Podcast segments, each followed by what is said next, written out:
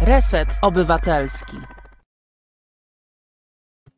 Witam Państwa bardzo gorąco, bardzo serdecznie i ciepło w ten jesienny i zimny jak najbardziej dzień. To jest Reset Obywatelski, to jest dobra pora. Ja nazywam się Tomek Konca, czyli Radio Koncao, tak na mnie wołao. I dzisiaj mam nadzieję, że zostaniecie, drodzy Państwo, z nami tradycyjnie przez 2 godziny trwania naszego programu. No dzisiaj goście, czyli tak mam nadzieję, do czego zdążyliście się już przyzwyczaić, drodzy słuchacze. Już za chwilę połączymy się, a właściwie zobaczymy się i porozmawiamy z Rafałem Dębe, organizatorem LGBT+ Diamonds Awards. Proszę Państwa, po angielsku mówię, no bo jak Diamonds Awards, no to raczej chyba ta nazwa tak właśnie powinna być, czyli o nagrodzie. O tej nagrodzie rozmawialiśmy już w zeszłym roku, o zeszłorocznej edycji, tak więc porozmawiamy o tegorocznej edycji, o idei, laureatach i w ogóle o przesłaniu i o samym wydarzeniu. Później porozmawiamy z Anią Sztuczką. Anna Sztuczka, znana niektórym pewnie jest jako współautorka książki poświęconej zespołowi Republika, zatytułowanej My Lunatycy. Ania Sztuczka również jest szefową i jest spirytuską mowęską Fundacji Wspieramy Kulturę Sztuk Art. Tak więc porozmawiamy o działalności, o tym, czym się kieruje, co robi, no i jakie efekty działań ma na koncie właśnie ta fundacja. Natomiast w ostatniej części programu spotkamy się z młodymi ludźmi, z aktywistkami Młodzieżowego Strajku Klimatycznego i porozmawiamy o konferencji prasowej, którą MSK zwołało w zeszły piątek. No niestety nie miałem możliwości tam się zjawić, choć bardzo, bardzo tego chciałem. Konferencji poświęconej szczytowi klimatycznemu, który zupełnie niedawno się zakończył. Porozmawiamy o działaniach związanych z tym wydarzeniem. Nie wiem, czy wiecie, drodzy Państwo, że młodzi aktywiści bujnęli się na wyspy, żeby właśnie naprawdę zaznaczyć swoją obecność. Tak więc właśnie tak będzie wyglądała dzisiejsza dobra pora. No tymczasem muszę powitać naszych słuchaczy, którzy pojawili się na czacie. Tu Ludwinia, Katarzyna, Irmina, Robsona, Tomek, Mirosława, Elen, Roman, Wiesia, Szaman i Maciek. Tak więc, drodzy Państwo, bardzo się cieszę, że jest taka zacna załoga, a właściwie zacni słuchacze. I w tym momencie komisyjnie, drodzy Państwo, powitać chciałem naszego pierwszego gościa. Jest z nami Rafał Dębe, współorganizator gali, współorganizator wydarzenia, które anonsowałem. Cześć, dobry wieczór, Rafał, cześć. Cześć, witaj, bardzo dziękuję za zaproszenie, witam również wszystkich słuchaczy, słuchaczki. A ja właśnie dziękuję za to, że je przyjąłeś. Nasi słuchacze, przynajmniej część tych, którzy są z Resetem od samego początku, na pewno słyszeli już o wydarzeniu, nazwę wydarzenia, natomiast wiem, że też są wśród nas nowi słuchacze, którzy być może nie wiedzą, czym jest gala, czym była gala, tak po prostu, bo ona się już odbyła. Tak, zgadza się. Odbyła się pod koniec października. To już jest 4. edycja, także mamy za sobą pewną historię tej gali. A gala jest takim kulminacyjnym elementem konkursu, który organizujemy już od 4 lat, właśnie konkursu LGBT+ Diamonds Awards. I jest to nasz taki sposób na to, żeby podziękować instytucjom, firmom, organizacjom, które działają na rzecz osób LGBT+. To są i duże korporacje, i organizacje pozarządowe, te większe i te mniejsze lokalne, jak i osoby indywidualne, ambasadorzy. Taki konkurs jest zorganizowany w ten sposób, że tak naprawdę każdy ma możliwość zgłoszenia osób nominowanych i niezależne jury wyłania później zwycięzcę, bądź zwyciężczynię, bądź zwycięzców. No właśnie, ale powiedz, jakbyśmy tak zawężyli albo przybliżyli, o jakie konkretnie działania chodzi po prostu, o co tak naprawdę, no bo rozumiem, że tu nie chodzi o to, żeby faworyzować, nie wiem, pracowników LGBT+, już pozwól, że tak będę mówił po prostu, bo tak ten, no właśnie, jakie są kryteria, na co zwracacie uwagę i o jakie działania konkretnie chodzi?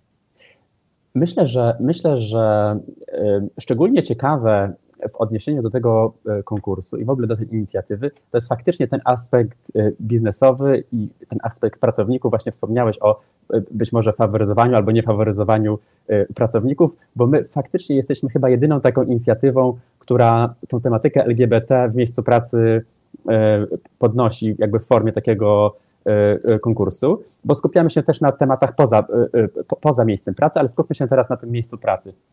Więc tutaj mamy dwie tak naprawdę kategorie. Jedna kategoria to jest dla sieci pracowniczych LGBT+.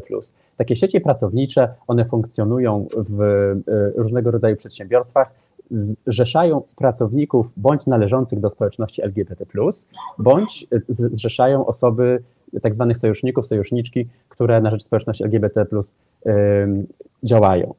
I tutaj tak naprawdę, jeżeli chodzi o kryteria, to po prostu my to często mówimy, też taki makaronizm, networki, czyli właśnie te sieci pracownicze, im bardziej są aktywne, im więcej robią wewnątrz i na zewnątrz, tym bardziej chcemy o nich opowiadać i im za ich pracę dziękować. Ale jeśli chodzi o pierwszą kategorię tej nagrody, czyli faktycznie firmy wspierające społeczność LGBT+, to tutaj tak naprawdę my absolutnie nie mamy do czynienia z żadną faworyzacją. My tutaj mówimy o działaniach, które powodują, że pracownicy LGBT+ nie są dyskryminowani. O tym moglibyśmy tak naprawdę rozmawiać długo i na pewno będziemy ten wątek ciągnąć, ale tak tylko, żeby zaznaczyć naszym słuchaczom, słuchaczkom, o jakich tematach my rozmawiamy. Na przykład o takich, że osoba, która jest w związku tej samej płci, tak jak heteroseksualny kolega, koleżanka, może swojego partnera i partnerkę objąć bezpłatnym pakietem medycznym. Jakby firma tutaj nie wymaga, żeby były to pary obupłciowe, żeby tutaj dysponować jakimś dokumentem, na przykład notarialnym aktem. Dokładnie tak, dokładnie tak. To samo, jeżeli chodzi o ubezpieczenie, po prostu ubezpieczenie zdrowia, ubezpieczenie życia, które bardzo często oferowane są żonom, mężom pracowników, natomiast osobom, które nie mają takiej sformalizowanej tutaj drogi, takie osoby są dyskryminowane. Więc powtórzę jeszcze raz, mówimy o równości, a nie o faworyzowaniu.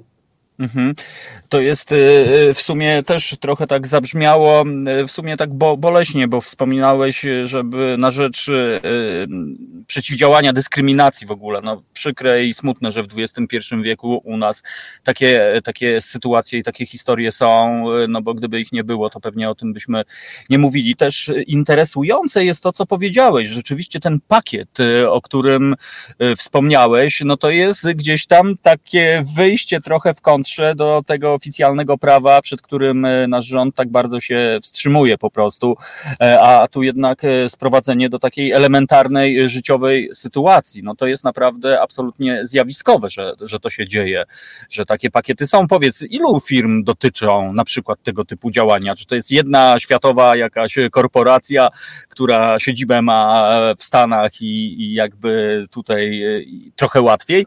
Czy mam więcej takich firm, które rzeczywiście zwracają na takie rzeczy uwagę? Na szczęście mamy ich coraz więcej. My byliśmy w stanie tak naprawdę wymienić jako takie przykładowe firmy, które najbardziej ich działania spodobały się naszemu jury. My wymieniliśmy 3 takie firmy. Zwyciężyła w tym roku firma GSK Poland, więc jakby my wspominamy o paru firmach, ale takich firm jest coraz więcej i są bardzo dobre badania Open for Business, które mówią o tym, że tak naprawdę to są globalne badania.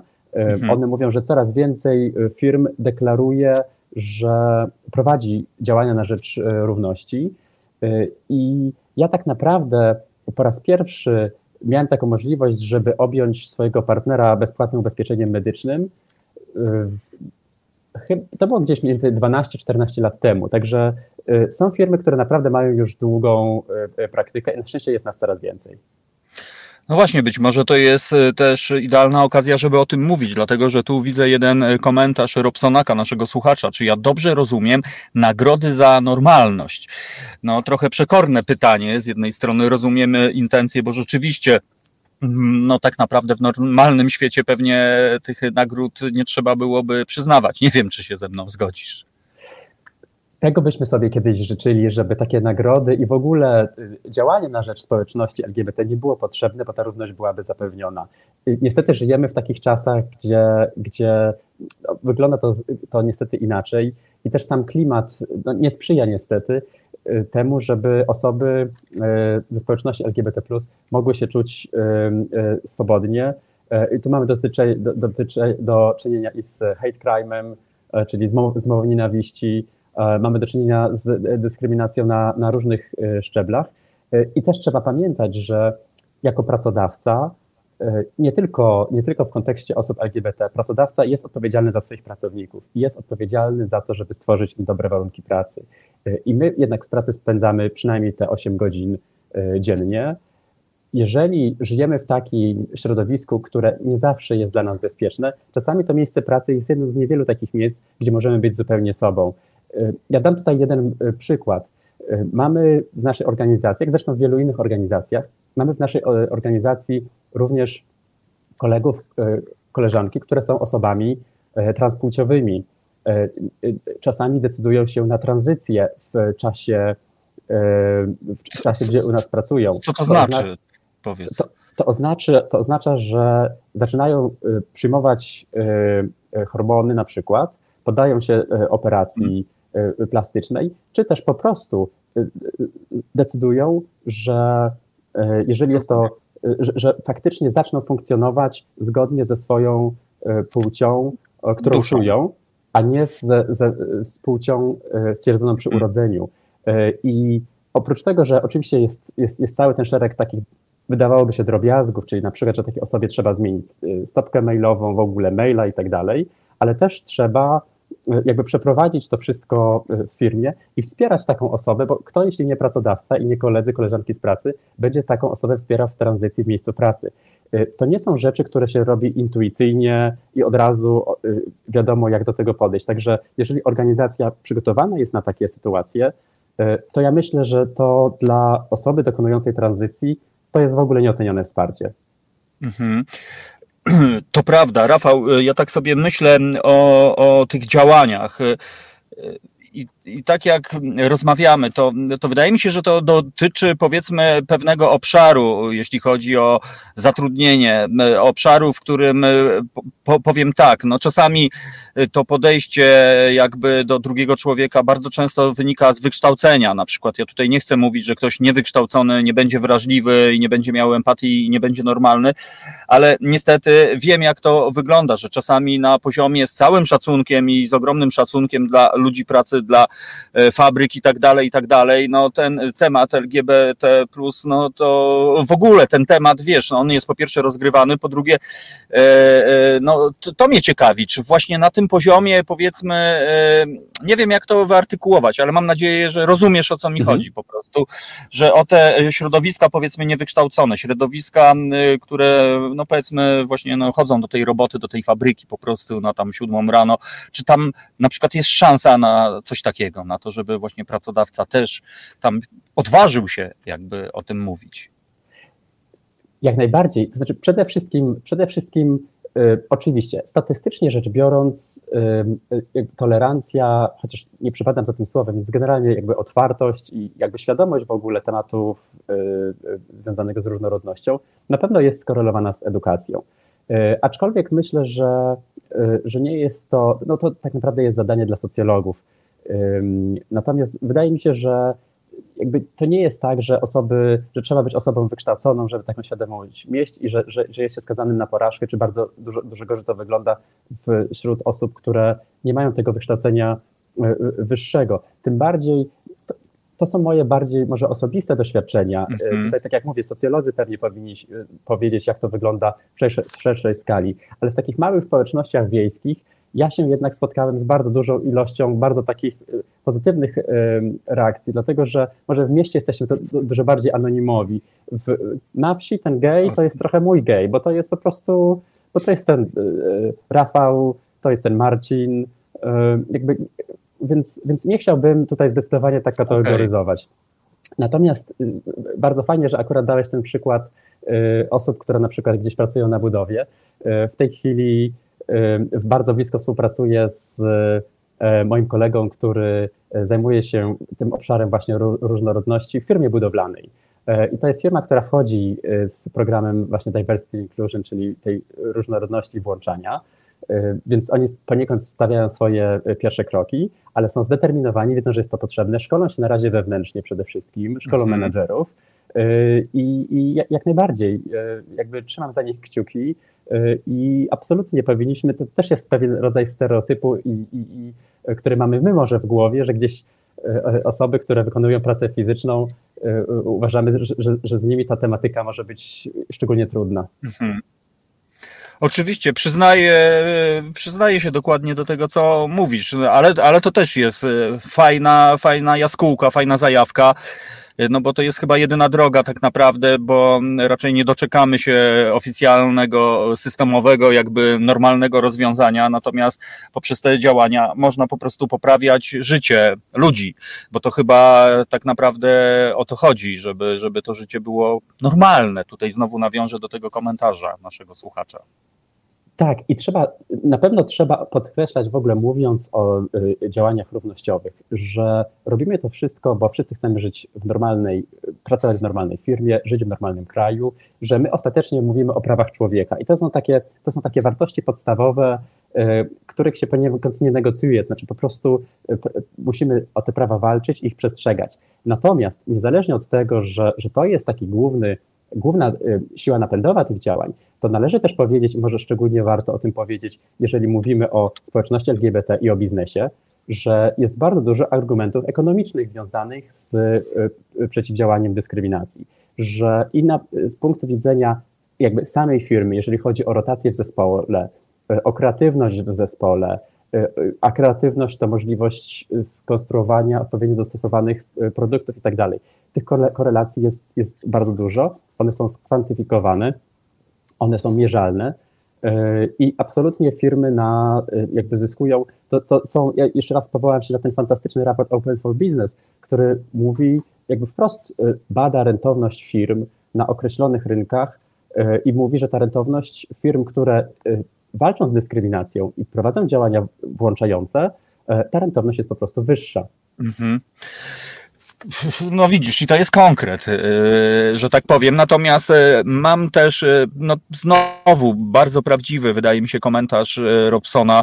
Z moich obserwacji wynika, że w pracy najwięcej mówią ci negatywnie nastawieni, a bardzo rzadko zdarza się, że ktoś reaguje. Jest w naszym kraju forma przyzwolenia na no właśnie dyskryminowanie, ubliżanie tej grupie ludzi. No to jest właśnie, no cóż, no tu... Sam widzisz, no po prostu. No, niestety przykład idzie z góry i te jałowe związki i te inne cytaty, których nie chcę już powtarzać, które gdzieś tam słyszymy z sejmowych, od przedstawicieli rządu, jakby one na pewno powodują, że też osoby, które wypowiadają takie stwierdzenia dyskryminujące, albo jakby wprost, bo to mówimy ładnie stwierdzenia dyskryminujące, ale po prostu jakby no to jest często po prostu przemoc słowna, jakby no czują się bezpiecznie. Niestety jest też tak, że bardzo dużym problemem w naszym kraju jest to, że mowa nienawiści w stosunku ze względu na, czy w ogóle nie tylko mowa nienawiści, ale w ogóle przestępstwo przemocowe związane z orientacją seksualną nie są ścigane z urzędu. Jeżeli na przykład mówimy o rasizmie, to coś takiego jest już ścigane z urzędu i to są jakby bardzo duże implikacje tego, że tego elementu brakuje. Mm-hmm. No widzisz, to jest kolejna konkretna informacja. Rafał, pozwól, że zrobimy krótką przerwę muzyczną. Wrócimy za 2,5 minutki. Naszym gościem jest Rafał Dębe i rozmawiamy o nagrodzie. Proszę cię, powiedz, bo ty masz taki dobry akcent. LGBT+ Diamonds Awards. Jaman, po prostu jak to się mówi, po prostu w Kingston na Jamajce. No dobrze, to wracamy za 2,5 minuty, bo ja mam jeszcze tu parę pytań do ciebie, tak więc lekko nie będzie. Do usłyszenia za chwilę. Reset Obywatelski działa dzięki twojemu wsparciu. Znajdź nas na zrzutka.pl. No i bardzo ładnie wybrzmiało. Sorry, ja tu znikam, bo muszę piecyk wyłączyć. No tak, to jest program na żywo. W końcu jesteśmy w nobowej aurze. Naszym gościem jest Rafał Dębe, organizator LGBT+ Diamonds Awards. Dobrze? Tak jest, bardzo dobrze. O, udało mi się. Rafał, skoro konkurs, no to jednak musi być jakaś kapituła. Ktoś decyduje, do kogo powędrują nagrody, czyli opowiedz o jurorach. Kim są jurorzy? Oczywiście, więc bardzo, bardzo w ogóle nam zależało od samego początku, żeby nie było tak, że, bo ja reprezentuję NatWest, czyli jest to instytucja finansowa, jest to bank, żeby nie było tak, że jakiś bank wymyśla sobie jakieś nagrody i dlaczego nagle tutaj jakiś bank daje sobie teraz prawo, żeby nagradzać jakieś inne firmy czy organizacje. Dlatego my bardzo się cieszymy z tego, że mogliśmy stworzyć taką platformę dla osób, które faktycznie zajmują się czy to dyskryminacją, czy równością, czy właśnie społecznością LGBT+. I tutaj, jeżeli chodzi o naszych jurorów, to mamy szereg różnego rodzaju osób z różnych, że tak powiem, dziedzin. Bo mamy panią Karolinę Kędziorę z Polskiego Towarzystwa Prawa Antydyskryminacyjnego. To jest osoba, która faktycznie zajmuje się tym prawem od wielu, wielu lat. Mamy Remigiusza Ryzińskiego, który jest pisarzem, sam jest gejem i często opisuje tą rzeczywistość, w której żyje. Także mamy tutaj taką osobę bardziej związaną z literaturą. Mamy pana doktora habilitowanego Bolesława Roka, który po prostu zajmuje się działalnością badawczą, jeżeli chodzi o biznes i działania biznesu pod kątem włączania i różnorodności. Mamy panią Marzenę Strzelczak, to jest z kolei osoba, która reprezentuje Forum Odpowiedzialnego Biznesu, także organizacji, która skupia szereg firm działających na rzecz zrównoważonego rozwoju, gdzie równość i różnorodność jest jednym z elementów, aczkolwiek nie jedynym, jednym z wielu elementów tej różnorodności. I mamy wreszcie Pawła Myńskiego w tej edycji. On jest z kolei prezesem Fundacji Replika, to jest fundacja, która wydaje bodajże od 2005 roku magazyn Replika, czyli magazyn właśnie skierowany do osób i o tematyce społeczności LGBT+. Jak widzisz, to jest faktycznie i duży panel i bardzo różnorodny. No tak, ale powiedziałeś w tej edycji, czyli rozumiem, że co roku to grono jurorów jest inne. Nie, to grono jurorów, ono podlega pewnym modyfikacjom. Nie wymieniłem, bo tutaj mówimy o jurorach zewnętrznych. W ramach tego panelu jurorskiego mamy jedną osobę, która reprezentuje naszą organizację, to jest Dariusz Żak z zarządu naszego banku. Natomiast pozostałe osoby, generalnie bym powiedział, że ten panel jest w miarę stabilny, ale zdarzają się pewne modyfikacje, jedna osoba odchodzi, dochodzi. Generalnie bardzo, bardzo nam się podoba faktycznie ta różnorodność, którą nam się udało stworzyć w ramach jury i ten układ bardzo fajnie funkcjonuje, także generalnie staramy się zachować ten kształt mniej więcej.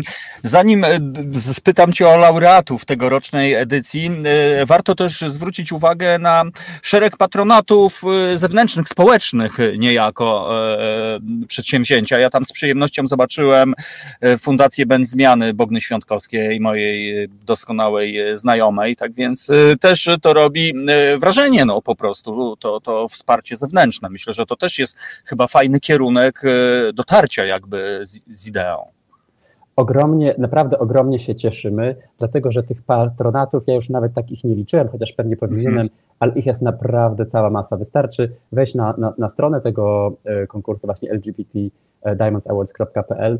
Jest tam naprawdę, ta lista robi wrażenie. I to, co cieszy, to, że faktycznie ta inicjatywa zjednała sobie bardzo różnego rodzaju partnerów, bo patronuje nam i Komisja Europejska, pierwszy raz w tym roku, z czego się bardzo cieszymy, i szereg ambasad, i stricte organizacje, które działają wprost na rzecz społeczności LGBT+, ale właśnie Będ Zmiana, którą wymieniłeś, i organizacje, które oczywiście są zainteresowane i wspierają tematy równościowe, ale niekoniecznie są organizacjami stricte związanymi ze społecznością LGBT+. Po prostu chodzi o postawę, o jakąś formę wsparcia, solidarności i tyle. No, myślę, że to jest chyba to, co każdy tak naprawdę może zrobić, bo to nic kompletnie nie kosztuje. Rafał, no to przejdźmy do laureatów tegorocznej edycji. Tych laureatów, w ogóle myślę, że powinien zacząć od tego, że dostaliśmy rekordową liczbę zgłoszeń. To było ponad 140 zgłoszeń. Wow, to jest rzeczywiście, to robi wrażenie. No, powiem Ci, Ty mnie zaskoczyłeś, bo byłem przekonany, że to będzie dwucyfrowa liczba. Nasze jury zdecydowanie miało tutaj dużo pracy, żeby się z tymi rekomendacjami osób, które zgłaszały poszczególne osoby i organizacje nominowane, żeby się z tym wszystkim zapoznać. No i tak naprawdę to znaleźć się w tym gronie takich top 3 nominowanych w danej kategorii, to myślę, że to jest super zasługa i bardzo nam zależało też, tak zrobiliśmy w tym roku, żeby podczas tej gali, oprócz tego, że nagrodzimy daną organizację, czy firmę, czy osobę, to żeby jednak trochę więcej powiedzieć o tych osobach nominowanych czy organizacjach nominowanych, bo robią fantastyczną robotę, a wiadomo, nagroda jest tylko jedna. Wspomniałem już o firmie GSK Poland. Jeżeli chodzi o kategorię sieci pracowniczej, to taką najaktywniejszą sieć jury uznało Building Pride firmy GLL, to jest branża nieruchomości. Ambasadorką osób LGBT została fantastyczna Katarzyna Zillman, nasza olimpijka kajakarka. Dziewczyna, która ona sama powiedziała w zresztą niejednym wywiadzie, że ona tak naprawdę dostaje nagrodę za bycie sobą. I to jest i fantastyczne, i smutne, ale cieszę się, że ona ma tą odwagę, żeby być sobą, miała tę odwagę na antenie telewizji publicznej, żeby pozdrowić swoją dziewczynę, ma tę odwagę, żeby mówić o sobie przy różnych okazjach. Ja myślę, że czasami to właśnie naprawdę największą siłę daje nam to, jeżeli widzimy naszego rówieśnika, rówieśniczkę, który nie boi się powiedzieć, tak, jestem gejem, jestem lesbijką, jestem osobą trans. Myślę, że kolejny zwycięzca kolejnej kategorii, czyli inicjatywa roku, Atlas Nienawiści, no to jest naprawdę olbrzymia praca. To są ludzie, którzy stworzyli tą sławną mapę, na której zaznaczają miasta, gminy, które wdrożyły czy głosowały za uchwałami anty-LGBT+. Ale to, co też jest fantastyczne, to pokazuje, że faktycznie nagłaśnianie takich spraw ma sens, bo dzisiaj Atlas Nienawiści do tej swojej mapy nanosi organizacje, nanosi miejscowości, nanosi gminy, które wycofują się z tych uchwał. I to jest fantastyczna sprawa. No i nie mogę nie wspomnieć o 2 kolejnych organizacjach, mianowicie dla Partnerstwa Roku, czyli organizacji pozarządowej, nagrody dostało Stowarzyszenie Lambda Warszawa, najstarsza polska organizacja LGBT, która w tym roku uruchomiła po raz kolejny, aczkolwiek po raz pierwszy razem z Urzędem Miasta Stołecznego Warszawy hostel interwencyjny dla osób LGBT+. I w zasadzie zaraz po otwarciu tego hostelu już miałem informację, że tam znalazły schronienie osoby, które no, po prostu zostały wyrzucone z domów ze względu na swoją orientację czy tożsamość płciową. W związku z tym tutaj mówimy o takim działaniu, które nie tylko jest potrzebne, bo warto działać i tak dalej. Mówimy o działaniu, które faktycznie ratuje ludzkie życie. No właśnie, ale ekstra, że powiedziałeś o tym hostelu, dlatego że ja mam w pamięci rozmowę z ludźmi z serca miasta, którzy kiedyś właśnie uświadomili mi, jak potrzebny jest taki hostel, dlatego że część przecież ludzi w kryzysie bezdomności to są właśnie, ten kryzys się wziął z tego, że ojciec, matka wzięli i wyrzucili dzieciaka po prostu na dwór wynochami z domu i tyle. No i co taki człowiek ma sobie... No wiadomo, dlatego to jest piękna historia, powiem Ci. Przyznam się, że tego nie wiedziałem i to już jest, myślę, że piękna zapłata w ogóle za tą całą pracę, bo to jest konkret po prostu w ogóle taki, że to jest no, po prostu. To jest piękna historia i faktycznie jest dokładnie tak, jak mówisz, że przecież to najczęściej na ulicy lądują, już mówiąc tak kolokwialnie, osoby faktycznie młode, które sobie z tym całym ciężarem nie są w stanie poradzić. I ten moment, kiedy tak naprawdę czasami przez parę miesięcy, przez pół roku możemy takiej osobie pomóc. Tam ten hostel to nie jest tylko łóżko do spania, tam jest pomoc prawna, tam jest wsparcie zawodowe. Jeżeli możemy takiej osobie pomóc w tym neurologicznym punkcie, my tak naprawdę jesteśmy w stanie uratować jej całe życie. No to jest piękna historia, powiem Ci, Rafał. No, czyli co, nagrody za nami i kolejny rok pracy przed Wami? Już myślicie o kolejnej edycji? Czy na razie? Zdecydowanie myślimy o kolejnej edycji i to jest jeden wieczór, gdzie możemy świętować różnorodność, ale to jest faktycznie wiele miesięcy pracy.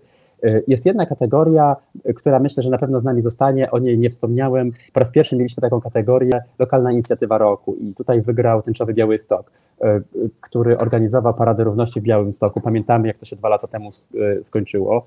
To są osoby, które były bardzo aktywne przez te 2 lata, ale które organizując w tym roku marsz w Białymstoku musiały też walczyć ze swoją taką osobistą traumą tamtych wydarzeń.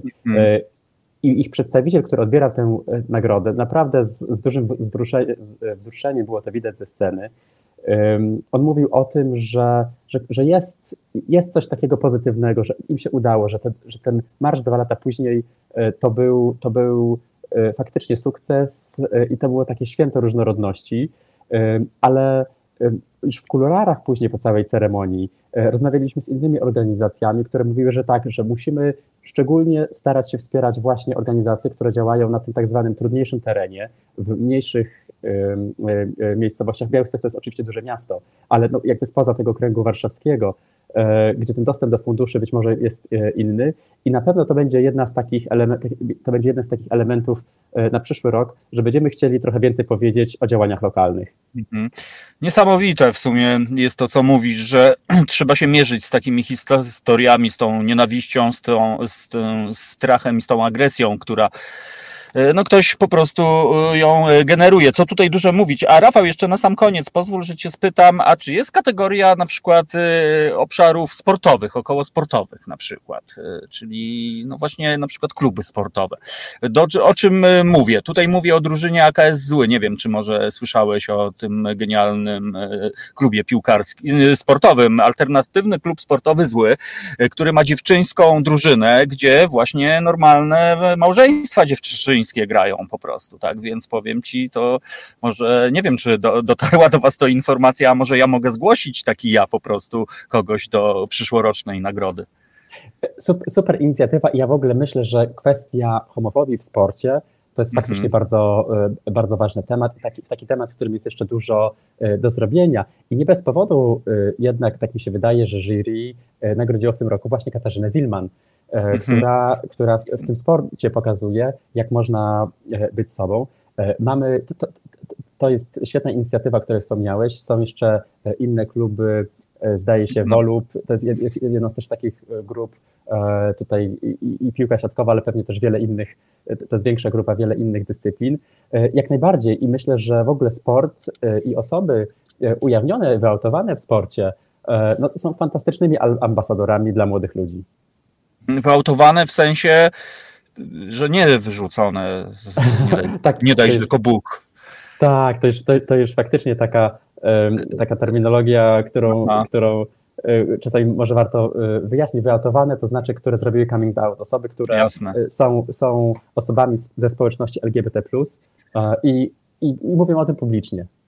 No właśnie, pamiętam niestety, jaki to był taki przeciwny zgryz, nie wiadomo dlaczego w reżimowej telewizji, kiedy właśnie nasza kajakarka po prostu uśmiechnięta, uradowana, no nie wiem, no po prostu w ogóle. To był też taki moment, kiedy dało mi to do myślenia, gdzie my żyjemy po prostu, o czym my w ogóle gadamy po prostu, zamiast się skupić, że tutaj nasza sportsmenka, reprezentantka po prostu zdobyła medal dla nas w ogóle, a tutaj jakieś dyskusje idiotyczne. No cóż, to pokazuje nam, Rafał, jak dużo pracy przed nami i tej pracy takiej od podstaw chyba niestety mam po prostu wrażenie, bo to chyba tak trzeba rozumieć. Nie wiem, czy się zgodzisz, że to jest praca od podstaw. Bardzo dużo pracy od podstaw jest, ale też bardzo dużo jest już zostało zrobione i jest ogromna praca wielu organizacji pozarządowych, których nie wymienię teraz, bo jest to naprawdę nie znaleźlibyśmy na to czasu, ale mnóstwo pracy zostało zrobionych. To, co mogę tylko powiedzieć, że i organizując te gale i różne wydarzenia pogalowe po tym konkursie, ja się spotykam i my wszyscy się spotykamy z taką ilością fajnego wsparcia i pozytywnych reakcji, że widać, że jakaś masa krytyczna została przekroczona. Jeszcze dużo jest do zrobienia, ale sojuszników i sojuszniczek jest już naprawdę wiele i wielu. Mhm. No dobrze, niech to będzie po prostu kierunek, który zrobi się kiedyś tam falą, a kiedyś on zniknie i w ogóle nie będzie o czym w ogóle mówić tak naprawdę. Myślę, że to tego sobie życzymy po prostu. Rafał Dębe był naszym gościem. Bardzo Ci dziękuję, Rafał, za rozmowę i do zobaczenia. No i jakby co, to Radio Konca tutaj chętnie też by się dołączyło do grona Waszych tutaj społecznych patronów po prostu w przyszłości. Bardzo dziękuję, polecam się również. Dziękuję za zaproszenie. Miłego wieczoru. Dokładnie tak. Do usłyszenia. Dzięki, Rafał. A my poprosimy Asię o muzyczną przerwę, po czym porozmawiamy, co prawda przez telefon, za nią sztuczką, no ale lepsza rozmowa przez telefon niż brak tej rozmowy, drodzy Państwo, bo dobre inicjatywy to jest dobra pora, tak więc idealne miejsce, żeby o tym sobie rozmawiać. Także proszę Państwa, tu jeszcze tylko Robsona, jak już postawiłem krzyżyk na kibicowaniu jakiemuś klubowi, to dowiedziałem się o takich klubach jak AKS Zły i FC United of Manchester. Robsona, przecież ja byłem na tym meczu, chłopie. Przegraliśmy 6-1, ale co to był za mecz, to po prostu w Radiu Konca to ja pokazywałem przecież zajawki, jak tam Romek Kurkiewicz latał i dyrygował po prostu kotłem, znaczy młynem tak naprawdę. No ale dobrze, tak czy inaczej dziękujemy naszemu gościowi i Baremu dziękujemy, a ja poproszę DJ Asię, która, nie wiem czy ja wymieniłem z tego wszystkiego Asię, że ona dzisiaj learizuje, proszę Państwa, tu specjalnie powiedziałem akcentem warszawskim, no bo co, learizuje dzisiaj Asia nasz program i teraz zalearizuje, także będzie utwór muzyczny, a po utworze muzycznym połączymy się z Anią Sztuczką, tak więc to jest dobra pora w Reset Obywatelski, proszę Państwa, i do usłyszenia dosłownie za 2 minuty czy 7 sekund po prostu. To jest Reset Obywatelski, tworzymy go razem. Dołącz do nas na YouTube, Facebooku i Twitterze. To jest Reset Obywatelski, to jest dobra pora. Tutaj Tomasz napisał, słuchając natrętnie powtarzanego refrenu, słyszę, że ktoś się wyraźnie lęka. No cóż, są takie teorie, każdy interpretuje to jak chce, jak najbardziej. Tomasz, no cóż, ja przyznam się, że do mnie to jednak trafia to po prostu jak taka mantra. Tymczasem witam nasze nowe słuchaczki i słuchaczy, którzy dotarli do nas. No i za chwilę porozmawiamy z Anią Sztuczką,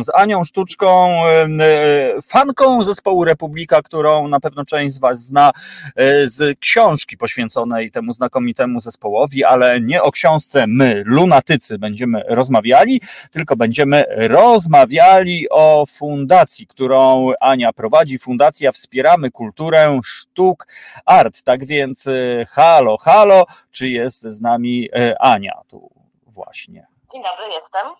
O, Ania, jak fajnie, że udało się Ciebie złapać, że tak powiem, telefonicznie. Dziękuję za to, że przyjęłaś zaproszenie.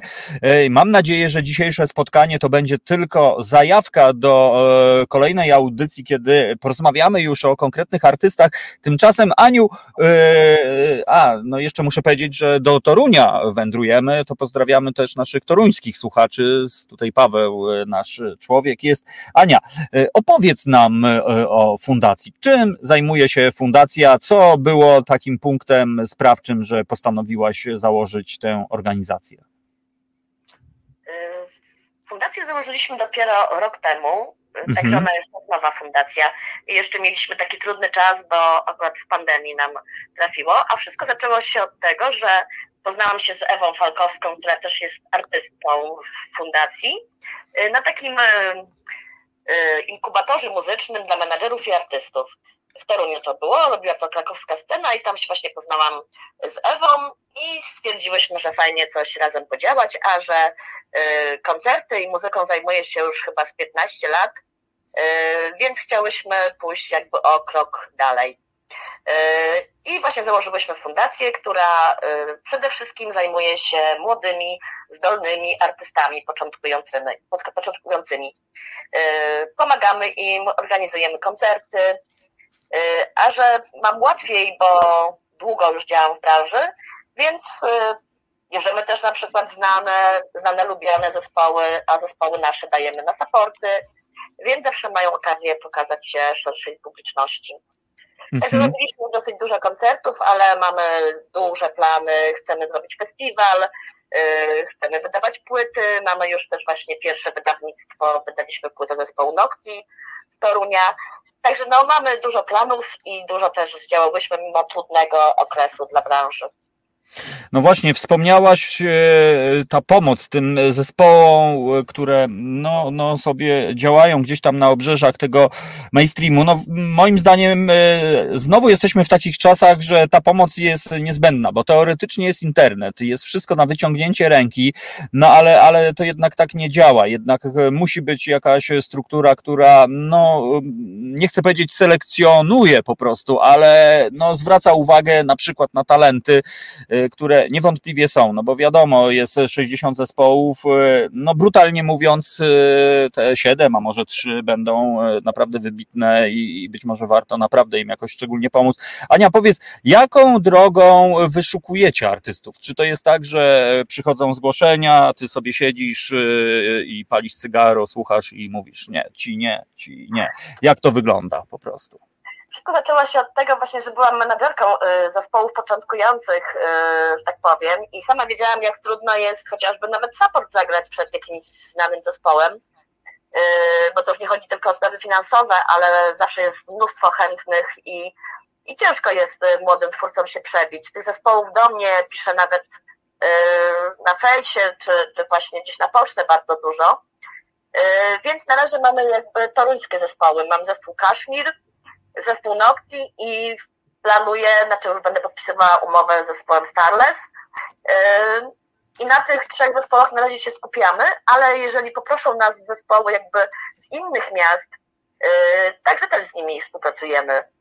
Mieliśmy koncerty z zespołem Nastroje z Warszawy, który teraz już grał ostatnio nawet na męskim graniu, więc to są to dobre zespoły. Ktoś mi powiedział kiedyś, że mam po prostu nosa do dobrych zespołów.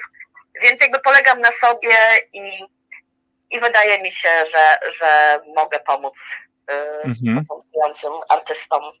A wspomniałaś... Fundacja jest takim narzędziem też, które ułatwia dużo rzeczy, bo wiadomo, że jest więcej ludzi do pracy, do tego mamy narzędzie, mamy dotacje, dofinansowania, dlatego też fundacja. Mhm. Ania, wspomniałaś zespół Kaszmir, a to jest, bo ja pamiętam, kiedyś był taki zespół Kaszmir dawno temu w Toruniu. Był Kaszmir, ale pisany przez SH, a ten jest przez F. I to jest właśnie moja koleżanka też z fundacji, młoda wokalistka, bardzo zdolna, która pierwsze początki miała w takim zespole Tortilla na bluesowym, a teraz właśnie zaczęła już sobie taką karierę jakby z młodszymi muzykami. Wydali 2 single, właśnie niedługo będzie premiera, na pewno podeślę.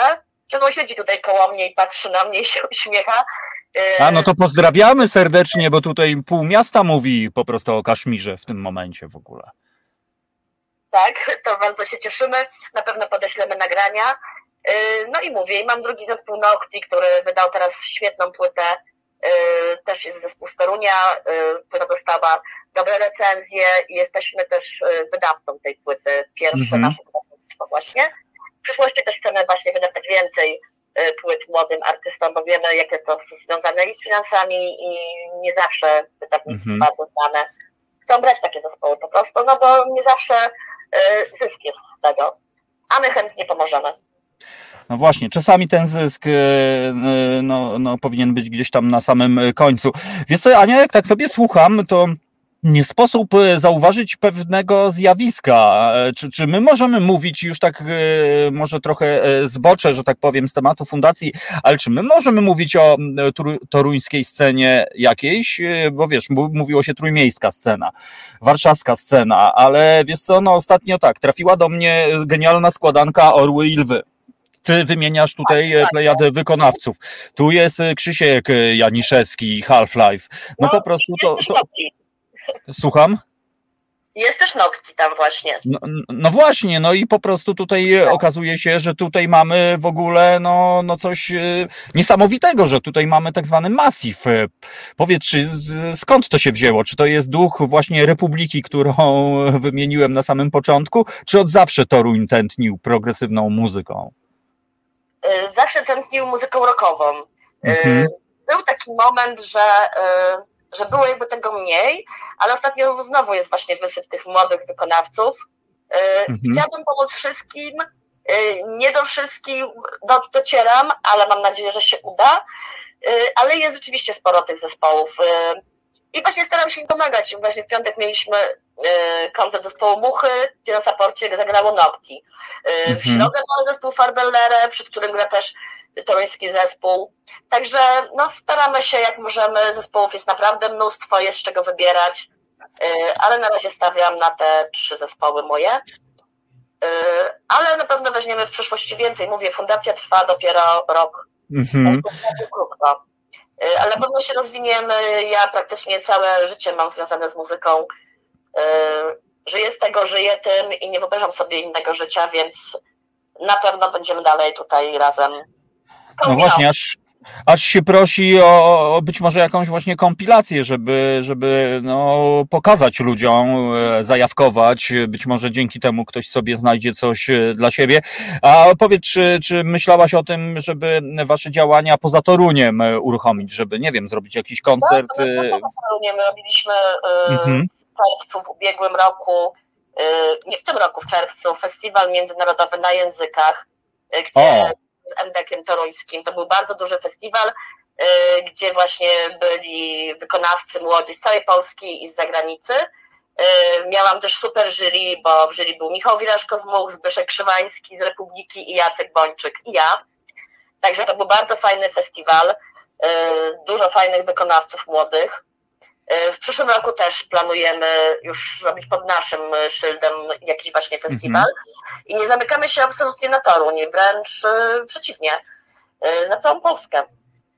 A jak do was trafić, powiedz? Czy wystarczy odszukać profil na Facebooku, czy stronę, czy są jakieś inne procedury? Czy... Jest tam formularz, przez który można się zgłaszać do nas. Oczywiście od razu powiem, że nie przyjmujemy wszystkich, nie możemy się wszystkimi zająć, ale każdego słuchamy, każdemu na pewno doradzimy, co dalej, nie zamykamy się na żaden gatunek, jesteśmy otwarci na wszelkie, także zapraszamy, sztukart.com. Właśnie. Fundacja Wspieramy Kulturę Sztuk Art.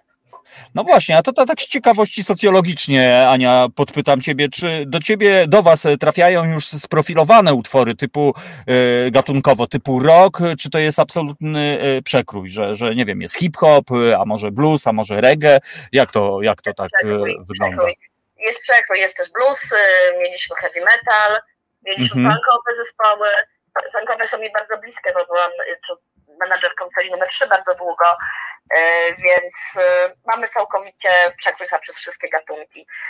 Zespół Kles, który właśnie teraz będę współpracować, to jest całkowicie inna muzyka, to jest muzyka, nie umiem jak to ocenić, filmowa. Zaszufladkować. Tak, więc mamy różne gatunki. Ale cofnę się jeszcze do tego, co powiedziałeś, kompilacja.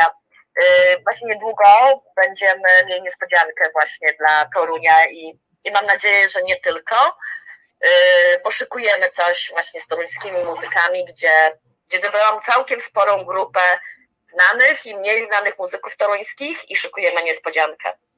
Może jeszcze w tym roku, a jak nie, to na początku przyszłego. Także też na pewno podeślę.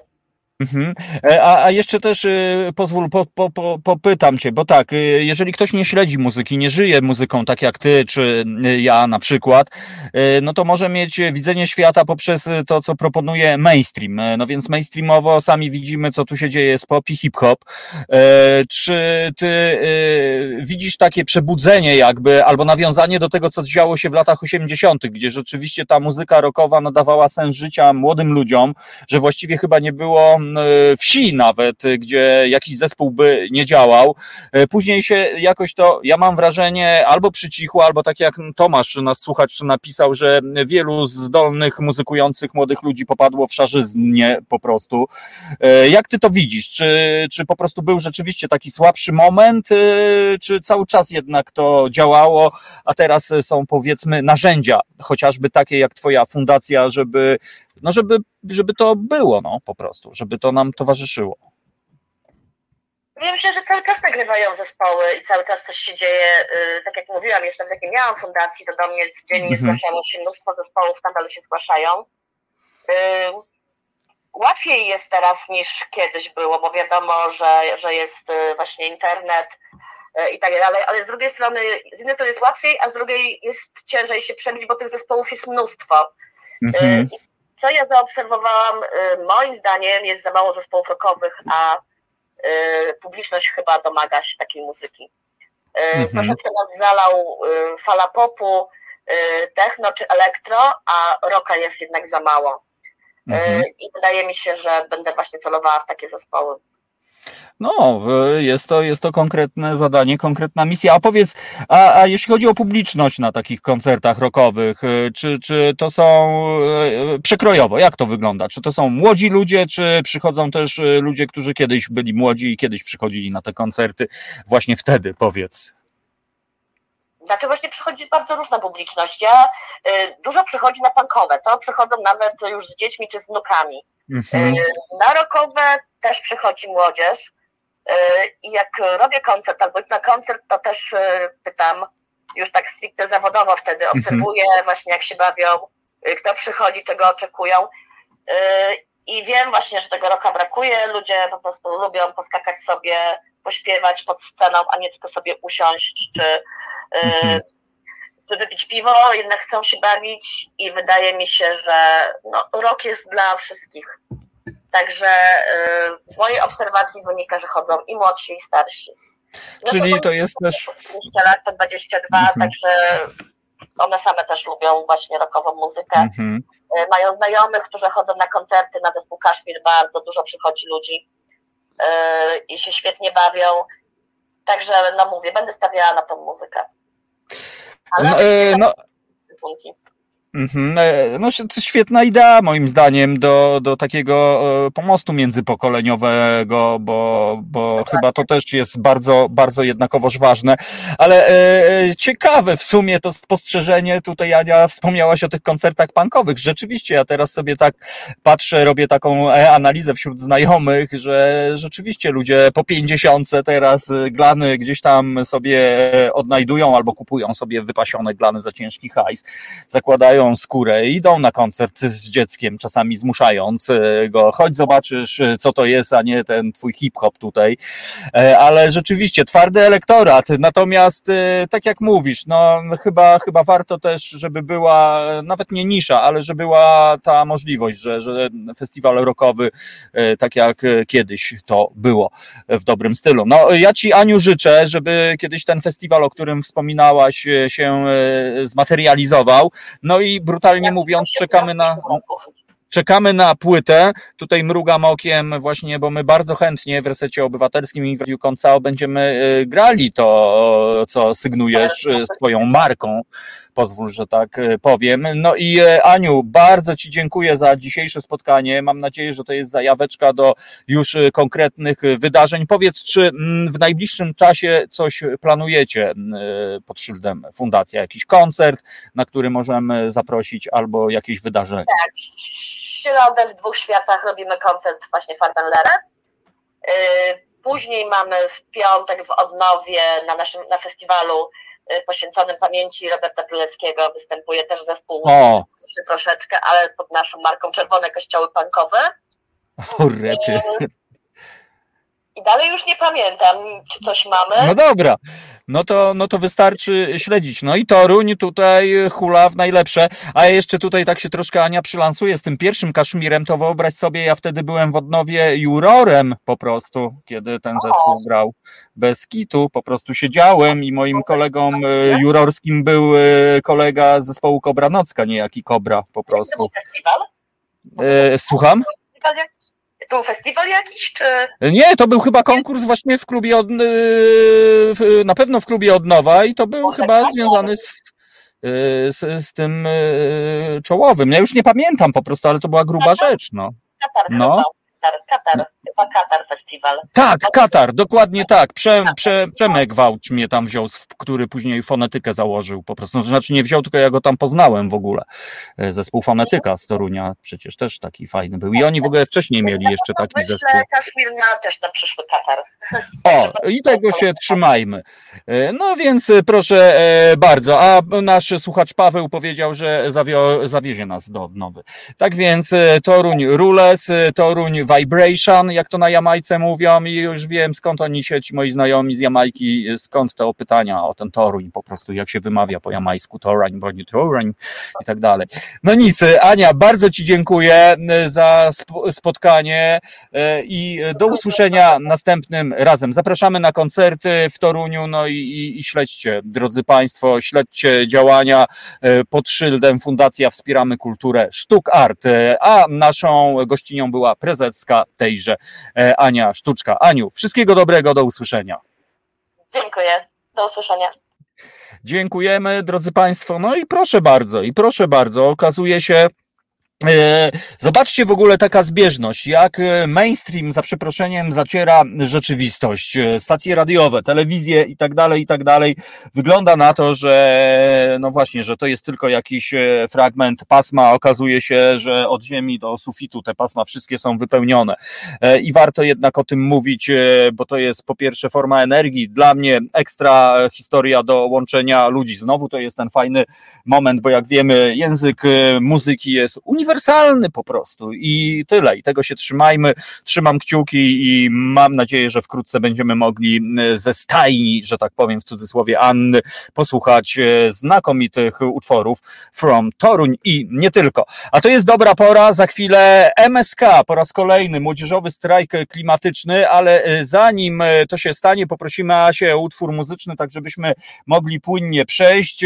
Porozmawiamy o tym, co wydarzyło się w Glasgow, o podsumowaniu szczytu klimatycznego, ale też o działaniach MSK i o tym, co planują na 19 listopada. To jest dobra pora, Reset Obywatelski, Tomek Końca, czyli Końca. I ja poproszę o przerwę muzyczną i za chwileczkę wracam do Was, drodzy Państwo, i kontynuujemy naszą audycję. Tak więc ja mam po prostu. Reset Obywatelski. Medium, które wsłuchuje się w głos swoich odbiorców. No, piękne chwile przypominające wakacje zaśpiewał DJ Mez Bruta, drodzy Państwo, to jest nasz gość, z którym spotkaliśmy się przed tygodniem, żeby było jasno, czyli Bartek Dzienkiewicz, który kiedyś występował pod pseudonimem Ganja Ninja, kiedyś właśnie wstrząsał parkietami pulsowych jamajskich klubów w Sztuk 1 w Warszawie i nie tylko. A to jest dobra pora, proszę Państwa, no i ja zapraszam na spotkanie z ludźmi, którzy reprezentują strukturę za bardzo bliską memu sercu. Młodzieżowy Strajk Klimatyczny i witam naszych gości. No dzień dobry, jest z nami Lola Ochlik, tak dobrze mówi, i cześć. Tini Dudek, cześć, witam Was po raz kolejny, no po prostu i bardzo się cieszę, że przyjęłyście dziewczyny zaproszenie, z przykrością, tak jak mówię, no nie byłem w stanie po prostu fizycznie wybrać się na konferencję prasową, którą zorganizowaliście, powinienem powiedzieć chyba tak naprawdę jako MSK w zeszły piątek, ale może opowiedzieć o tym, co wydarzyło się w zeszły piątek, zanim opowiemy o tym, co czeka nas w przyszłości. O, to ja może Lolę poproszę. Dobrze. No to spotkaliśmy się o godzinie 9:00, więc dość wcześnie rano pod Stadionem Narodowym, gdzie mówiliśmy między innymi o tym, co wydarzyło się w Glasgow, o czym na pewno będziemy teraz dzisiaj jeszcze mówić. Mówiliśmy o planach innych miast z okazji tego, że 5 odbyła się ogólnopolska mobilizacja mobilizacja strajków w innych miastach i strajkowało miast 13 pod logiem MSK. I też na przykład na naszych własnych mediach Młodzieżowego Strajku Klimatycznego organizowaliśmy live'a z osobami z Glasgow i z osobami z innych miast, które opowiadały nam, jak u nich wyglądał strajk i mówiły takie swoje najważniejsze przekazy. A powiedzcie, czy to prawda, że wasi reprezentanci, wasi ludzie byli w Glasgow, udali się na wyspy, żeby tam bezpośrednio, nie wiem, pressingować, oddziaływać, czy po prostu w roli obserwatorów? Czy tak było rzeczywiście?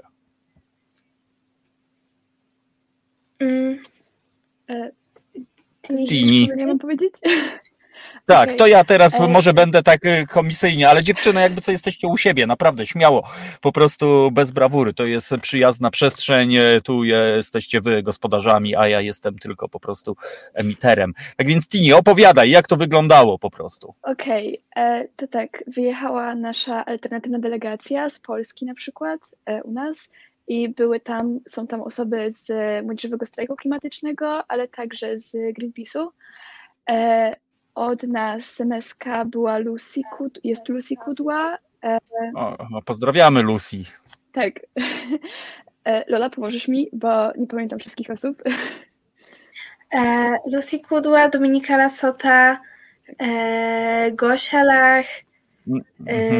Ja tutaj trochę też nie pamiętam, na pewno Ryszard Kolasiński. No dobra, to zostawmy. No widzę, że to było naprawdę dużo osób. I działają te osoby na dyskusjach, działają też aktywistycznie tam, organizując protesty i marsze i starają się jak najbardziej naprowadzić tą delegację oficjalną, która nie staje tak naprawdę na czele zadania, żeby sprostać. Bo może delegacja oficjalna to tam jedzie po prostu w ramach prywatki, nie wiem, ja czasami naprawdę mam wrażenie, że te delegacje oficjalne to chyba tylko po to jadą, żeby iść później na raucik, pomieszkać w wypasionym hotelu i oderwać się jeszcze bardziej od świata, w którym my żyjemy. Powiedzcie, jaka właśnie była rola alternatywnej delegacji? Jak to po prostu wyglądało? Czy staliście jako pikieta? Czy próbowaliście się wbić, a może patrzyliście prosto w oczy tym właśnie, od których te decyzje zależą? Alternatywna delegacja przede wszystkim przyjechała do Glasgow i nawet dalej tam są. Wczoraj mieli akurat dzień przerwy od dyskusji i od paneli, ale tak naprawdę celem alternatywnej tej delegacji jest po pierwsze patrzenie i pilnowanie polityków oficjalnych, żeby rzeczywiście nie tworzyli tak naprawdę bardzo niebezpiecznych dla przyszłości miliardów ludzi porozumień. No i tak naprawdę celem też jest tutaj protestowanie i pokazywanie tego sprzeciwu wobec tego, jak politycy absurdalnie zachowują się w stosunku do kryzysu. A może politycy po prostu mają sztamę z biznesem, brutalnie mówiąc, i mają po prostu w tym bezpośredni interes, tak więc zacierają rzeczywistość po to, żeby zacierać rączki po prostu, bo wiadomo, no po co się robi interesy. Jak wy to widzicie, dziewczyny? Tini. Ja szczerze nie wiem, ciężko mi się wypowiedzieć tak naprawdę. Może Lola coś chce powiedzieć? No to przede wszystkim ja widzę w tym takie coś, że politycy po prostu czują, że na transformacji energetycznej stracą na tak naprawdę bogactwie państwa i w jakiś sposób dla nich łatwiejsze jest trzymanie się tego, co już dalej mają, niż zmieniania tego na coś nowego. Czyli na przykład jak bardzo ukorzeniony jest w polskiej kulturze węgiel, to tak naprawdę politycy też czują, że nie mogą teraz zabierać polskiej kultury od ludzi i że to są wielkie wydatki, chociaż tak naprawdę to dalej można zachować kulturę na przykład górników, w której wcale nie chodzi o samo górnictwo jako bycie górnikiem i siedzenie godziny w kopalni, tylko raczej chodzi o samą ideę węgla jako tego czarnego złota. Mhm. Jakby to dalej da się zachować, nie krzywdząc tak naprawdę wszystkich innych naokoło i dbając rzeczywiście o to, żeby nie chodziło o zyski, a jednak o tych ludzi, którzy będą żyć na planecie. Widzisz, to jest bardzo cenny, powiem, z punkt widzenia. Nigdy nie słyszałem takiego argumentu. Być może gdyby ten argument, to podejście dotarło do osób, które zupełnie niedawno protestowały, mówię tutaj o związkach zawodowych górników, które równolegle protestowały właśnie przeciwko temu szczytowi i w ogóle przeciwko polityce odejścia od węgla. Być może, no bo umówmy się, oni protestowali głównie ze względów ekonomicznych. To jest główny i jedyny tak naprawdę argument. Gdyby oni usłyszeli, że jest takie podejście, jest taki program, projekt, no to jestem przekonany, że przynajmniej byłaby to płaszczyzna do tego, żeby usiąść, pogadać, porozmawiać. No to jest naprawdę bardzo dobre, innowatorskie podejście do tematu. Tak, ja na przykład też myślę, że gdyby może wytłumaczyć na spokojnie górnikom, na czym polegałaby sprawiedliwa transformacja i oni by nas posłuchali, to też dużo by dało, no bo jeżeli oni słyszą tylko część o zamknięciu kopalni, no to oni się po prostu boją, że nie będą mieli pracy, a częścią sprawiedliwej transformacji jest to, aby ci górnicy też mieli inną pracę, którą mogą wykonywać i po prostu mieć dochód. No wiadomo, no te historie już się działy tak naprawdę w przeszłości. Przecież zamykane były kopalnie i można było to jakoś rozwiązać. Natomiast no tutaj nie mamy wątpliwości, że to jest rozgrywane politycznie, że górnicy stali się gdzieś tam moim zdaniem narzędziem. I teraz tak sobie pomyślałem, gdzieś tam takie swobodne skojarzenie do strajku kobiet po prostu, że może warto by górnikom postawić naprzeciwko ich własne dzieci po prostu i użyć argumentu moja przyszłość, czyli moja jako dziecka przyszłość, no bo tutaj chyba od tego wzięła się geneza powstania Młodzieżowego Strajku Klimatycznego, że to wy będziecie żyli w tej przyszłości, nie my po prostu. Ja chciałam powiedzieć, że czuję, że to byłoby jakieś rozwiązanie, ale też czuję, że górnicy tak naprawdę trzeba się mocniej zabrać za rozmowę z nimi i oni by się zgodzili z nami i strajkowaliby tak naprawdę razem z nami, ale na pewno trzeba z nimi rozmawiać i komunikować się w kompletnie inny sposób niż to robi polski rząd, gdzie politycy dosłownie pokazują im, że patrzcie, możecie pracować spokojnie przez 50 lat i nie macie się o co martwić, a te dzieci tylko was straszą i sobie żartują na przykład. I że to my chcemy im odebrać pracę, a oni tak naprawdę ją będą mogli wykonywać przez całe swoje życie podobno, co jak wiemy nie jest prawdą. No więc właśnie, ale Lola, Tini, jak dotrzeć w takim razie? Czy wy próbujecie docierać na przykład właśnie do środowisk górniczych? Zdecydowanie staramy się opracowywać jakieś zarysy i strategie porozumień z górnikami, z rolnikami, czyli tak naprawdę społecznościami polskimi, które są najbardziej zagrożone i są najbardziej zagrożone na kryzys klimatyczny w Polsce.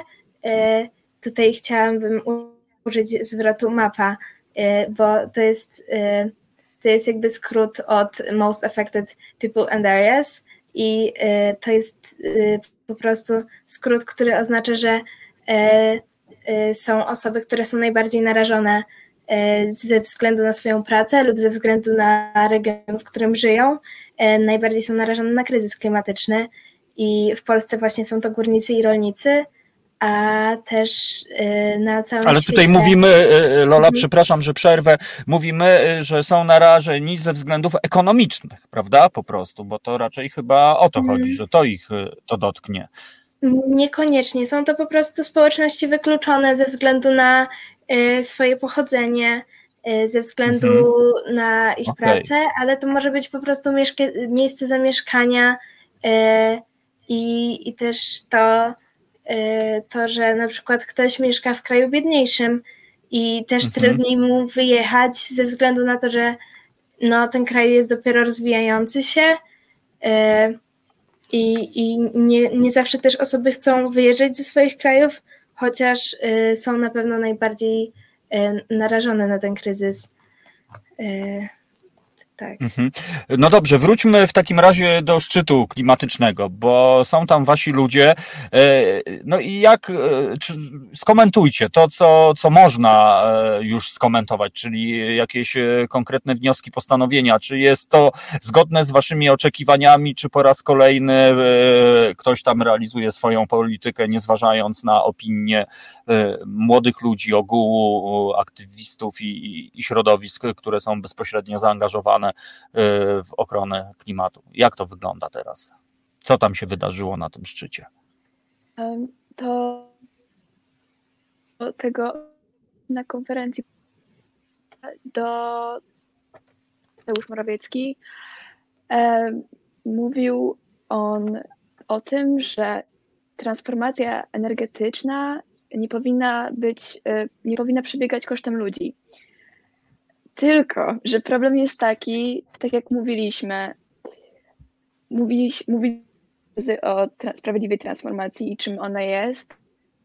No, jak już też ja mówiłam na konferencji, pan premier najwidoczniej miał nas gdzieś, nie słuchał nas zupełnie i zaczął gadać takie troszeczkę bzdurki, co totalnie nie jest prawdą. Bzdury. Fakt, że transformacja, a dokładnie jakby sprawiedliwa transformacja polega na tym, że wszyscy będą mieli pracę, ale odejdziemy na przykład właśnie od tego węgla i będzie super. No, ale niestety pan premier nie zrozumiał. Dlaczego? Ciężko mi stwierdzić, ale moim zdaniem powinien znać takie pojęcia. To jest troszeczkę nawet bardzo mocno nieprofesjonalne i fakt, że pojechał tam, nie znając takich rzeczy, jest naprawdę słabe. Niebywałe, to jest po prostu niebywałe, kiedy słucham, to już nawet nie chodzi o podejście do premiera czy do członków rządu, ale niestety ja mam wrażenie, że to jest taka niestety brutalna norma, że biorą się za to ludzie, którzy no chyba naprawdę jadą na takie konferencje po to, żeby coś porobić, żeby się przelecieć gdzieś albo i tak dalej, bo kompletnie o tym nie myślą, no bo ja nie jestem w stanie naprawdę zrozumieć ludzi, którzy nie myślą o przyszłości, być może swoich dzieci albo swoich wnuków. To jest dla mnie kompletnie nie do pomyślenia. Z drugiej strony ta ignorancja, o której Tini właśnie mówi, no to już jest w ogóle powód do wstydu. To jest naprawdę powód do wstydu. To, no cóż, troszkę bzdurki, jak to Piotrek Strychalski napisał nasz. No właśnie, tutaj mamy młodych ludzi, dziewczyny, które starają się być eleganckie i jakoś to ogarniać, ale tutaj nie trzeba powiedzieć, trzeba powiedzieć, że raczej bzdurki, albo świadoma nieprawda. No, jest to bardzo przykre w ogóle, że to się dzieje, bo ja po raz kolejny mam wrażenie, że to wy macie kompetencje i o wiele większą wiedzę niż ci, którzy sobie to uzurpują, że tak powiem. No ale moje drogie dziewczyny, no i jak w ogóle wy czujecie, jakie jest wasze podejście do tego szczytu? Co on przyniesie? Czy to będzie naprawdę jakieś rewolucyjne jakiś przełom, czy po prostu będziemy cały czas mieli ten status quo, który się ciągnie i jest coraz gorzej tak naprawdę? No ja miałam nadzieję na pewno, że ten szczyt byłby inny, bo naprawdę nie mamy już czasu i powinniśmy zacząć działać już tak naprawdę parę lat temu, jak i nie wcześniej. I zostało podpisane jedno z porozumień, gdzie uregulowane zostało odejście od węgla dla krajów bardziej rozwiniętych do 2030 roku i dla krajów dopiero się rozwijających, zapisanych tam jako kraje biedniejsze, do 2040 roku. I wszystko byłoby super, gdyby nie to, że państwo polskie stwierdziło, że jest krajem rozwijającym się i że nie musi odchodzić od węgla do 2030 roku, tylko do 2040 roku, co na pewno nie gwarantuje nam bezpieczeństwa, nie gwarantuje nam neutralności klimatycznej do 2040 roku, tylko do 2050, jak nie 60 roku zdecydowanie.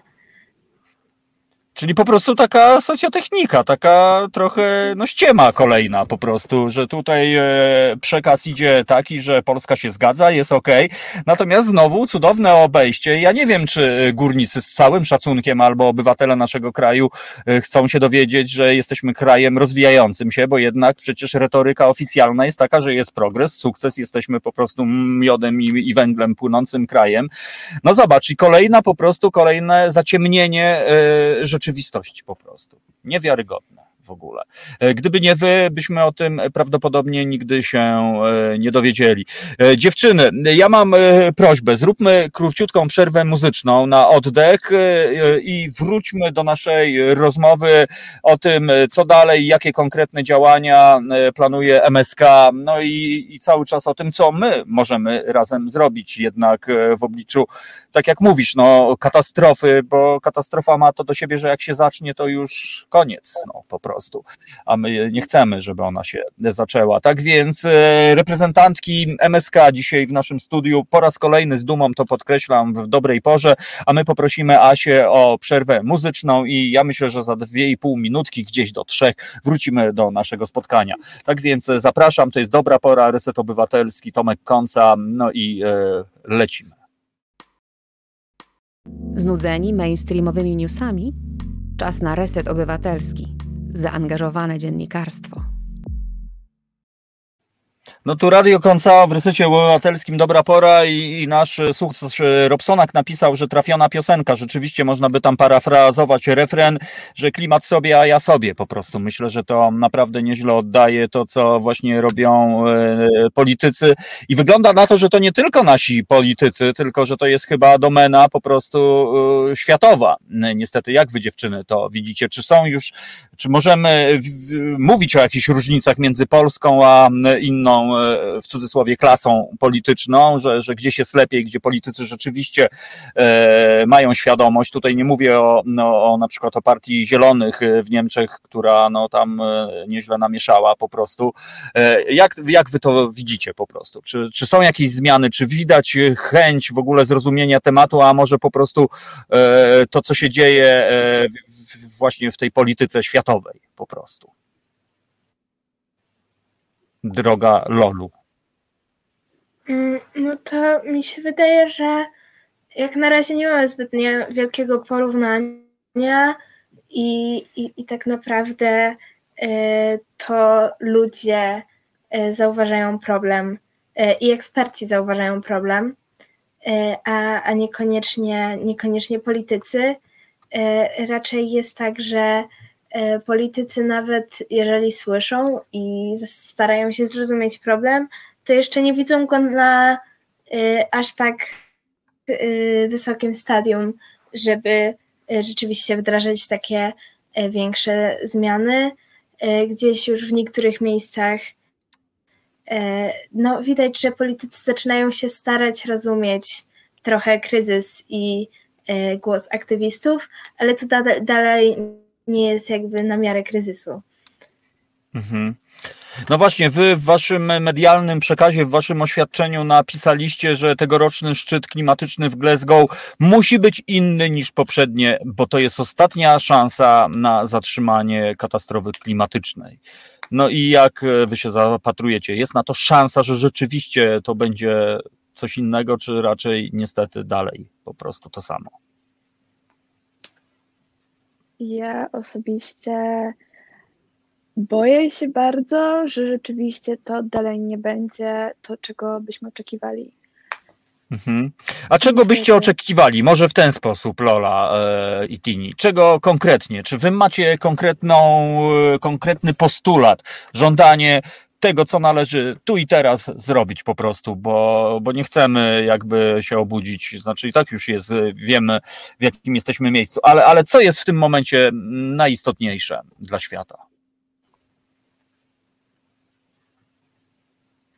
Lolu. Tak naprawdę to zdecydowanie radykalne podejście i zaczęcie transformacji energetycznej tak naprawdę natychmiast, ale i zmienianie takich miejsc i fundamentów jak transport, jak rolnictwo i zdecydowanie... I też nasze przyzwyczajenia. Cały czas. I też na pewno ograniczenia, tak jak tutaj mamy głos słuchacza, ciąć konsumpcję, bo cały czas ta konsumpcja też powoduje przecież jednak zwiększenie tego śladu węglowego. No dobrze, dziewczyny, opowiedzcie tak, bo 5 była konferencja. Niektórzy spodziewali się, że to będzie regularny strajk, ale tak nie było. Natomiast wiem, że grubszą akcję przygotowaliście na 19 listopada. I co to będzie? No to 19 listopada organizujemy strajk w Warszawie, który będzie takim podsumowaniem tego, co się wydarzyło na kopie. Już będzie on po kopie. No i też, tak jak mówię, ogólne podsumowanie wszystkiego, co się zadziało. Ja też to dopowiem. Ja to też dopowiem, że to będzie tak naprawdę strajk ogólnopolski i to będzie strajk, który dzieje się tylko i wyłącznie w Warszawie, więc mam nadzieję, że jak najwięcej osób na niego przyjdzie. I mamy zaplanowane coś takiego, że chcemy robić sekcje.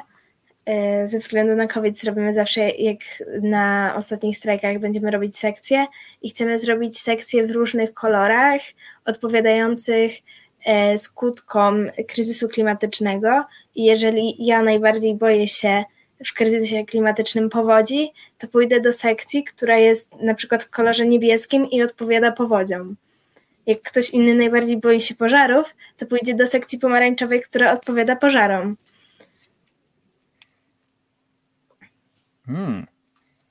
No to jest bardzo dobry pomysł, powiem wam, z tym, że może by się przydała rzeczywiście taka trochę gdzieś tam audiodeskrypcja, bo warto, żeby ludzie też wiedzieli, bo być może ktoś zobaczy, rozumiem, ten pochód, ten masiv, że tak powiem, i sobie ktoś pomyśli, fajna okazja, żeby sobie tu happening, flashmoba zrobili, ubrali się fajnie, ci na czerwono, ci na niebiesko, ktoś pomyśli, a może to barwy jakiegoś klubu piłkarskiego albo coś, tak więc... różnie może być. Ja wiem, że się śmiejesz, ale jestem niestety już seniorem bardziej niż juniorem i wiem, że niektórzy mogą tak pomyśleć. Natomiast to jest świetne w ogóle podejście i myślę, że to też mogłoby zainspirować osoby dorosłe, które też mogłyby jakoś tak się... Może warto, słuchajcie, jest jeszcze czas, żeby po prostu ogłosić to i nagle się okaże, że część ludzi do pracy dorosłych tego dnia przyjdzie na niebiesko na przykład ubranych, a część na przykład na pomarańczowo, bo to też fajna forma jakiegoś wsparcia waszej inicjatywy ze strony takich nas po prostu, tych, którzy wam kibicują, tych, którzy w was po prostu wierzą, że jesteście ostatnią nadzieją po prostu dla tego wszystkiego. To jest naprawdę ekstra. Powiem wam, że ilekroć patrzę na to, co wy robicie i co się rodzi w waszych głowach i co później się przekłada, to jestem naprawdę pod ogromnym wrażeniem, bo jesteście chyba tą jedyną taką siłą, która pressinguje, depcze po piętach, patrzy prosto w oczy, mimo że cały czas spotykacie się z tym takim odporem. Czasami jest to ignorancja, a czasami niestety widzę w oczach polityków z wąsami, którzy z taką ironią w ogóle, co te dzieciaki o życiu one wiedzą w ogóle, czy często spotykacie się z taką postawą ze strony tych wyżej postawionych, tych, którzy tutaj mienią się po prostu, że są w służbie publicznej. Czy jest jednak już to zrozumienie, że traktują was jako partnerów, Lola? Jak to wygląda z perspektywy twojej? To tak naprawdę bardzo zależy. Z niektórymi udaje się nawiązać jakąś dyskusję, rozmowę, ale najczęściej jesteśmy w sumie ignorowani. Tak mi się wydaje, że coś tego typu najczęściej występuje, szczerze mówiąc. To smutne, tak naprawdę to smutne, bo z wielu powodów, już nawet ze względów takich przyzwoitych to jest w ogóle niedopuszczalne, natomiast być może oni boją się konfrontacji waszej wiedzy ze swoją wiedzą, bo wtedy po prostu będzie wstyd jak na talerzu, po prostu. Gdyby była taka debata po prostu, to boję się, że to byłaby tylko jednostronna debata, bo druga strona prawdopodobnie by uciekała we frazesy albo po prostu w jakieś takie dziwne historie, które niestety ja cały czas słyszę naokoło, że to nie jest problem. U nas nie ma tej narracji, że katastrofa klimatyczna to nie jest problem. Ciągle nie ma tego w naszej przestrzeni i mam nadzieję, że to będzie. A powiedzcie, jak w ogóle struktury MSK? Czy cały czas się rozwijacie, czy dostajecie znaki, sygnały, że coś nowego cały czas powstaje, przybieracie na sile? Jak to wygląda tak formalnie u was, Tini, Lola? Ja mogę powiedzieć, na bazie naszej grupy lokalnej warszawskiej przychodzą nowe osoby w dalszym ciągu na spotkania otwarte, więc to jest, myślę, też dobry znak, że są nowe osoby, które chcą nam pomóc i też chcą walczyć o klimat.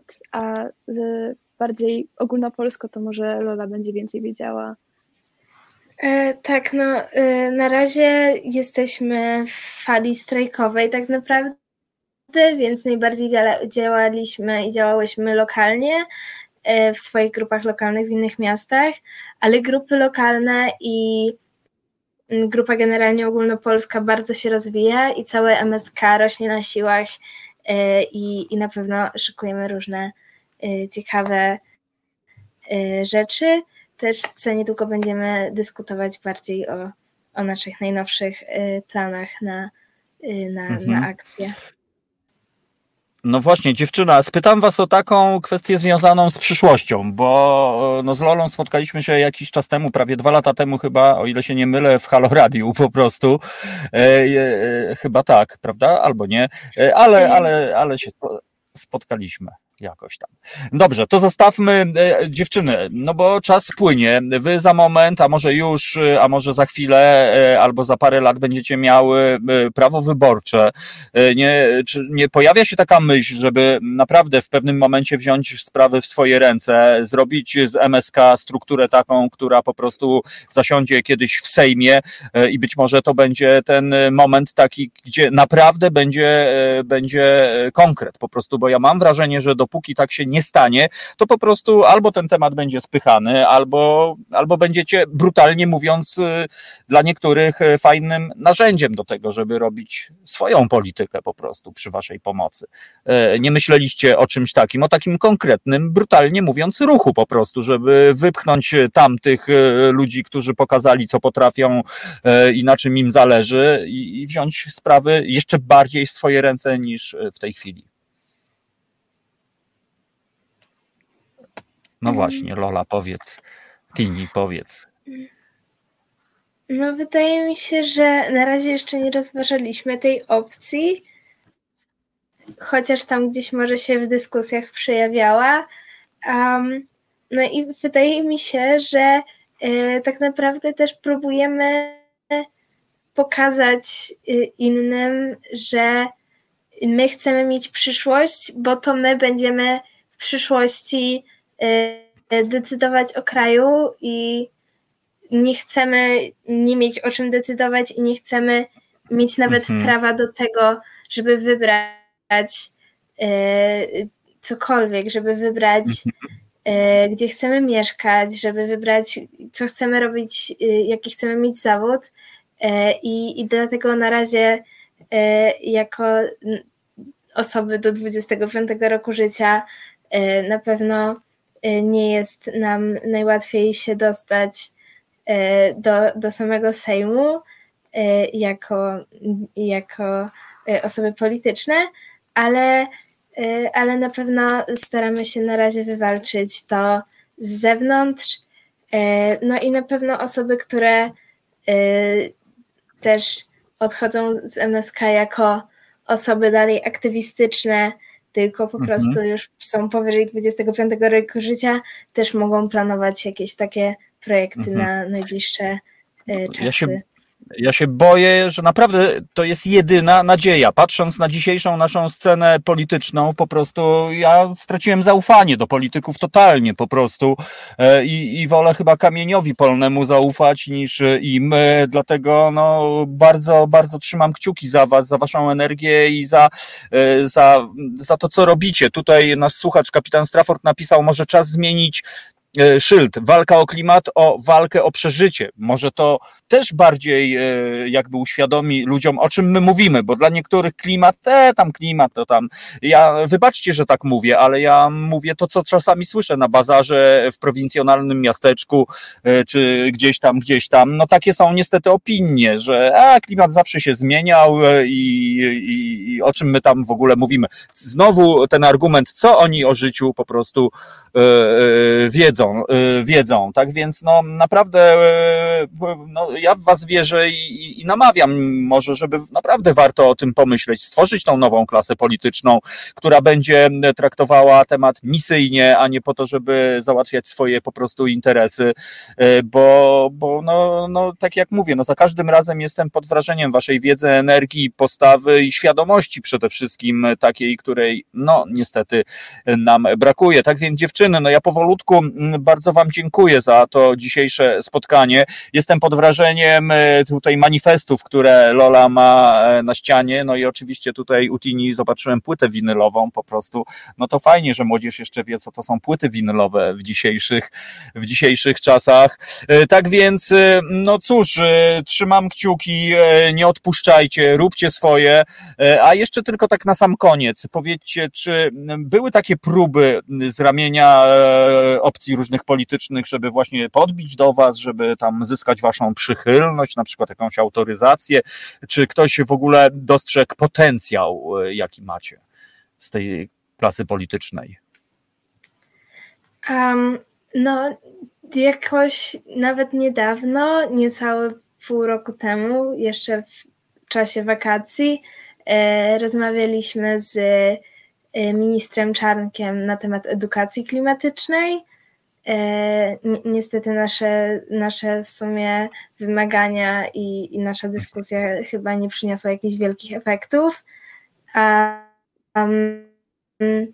Na jednej z ostatnich konferencji, jakichś eventów, chyba Impact 21, pan Mateusz Morawiecki podobno zaproponował osobom z Poznania spotkanie, gdy wróci z Glasgow.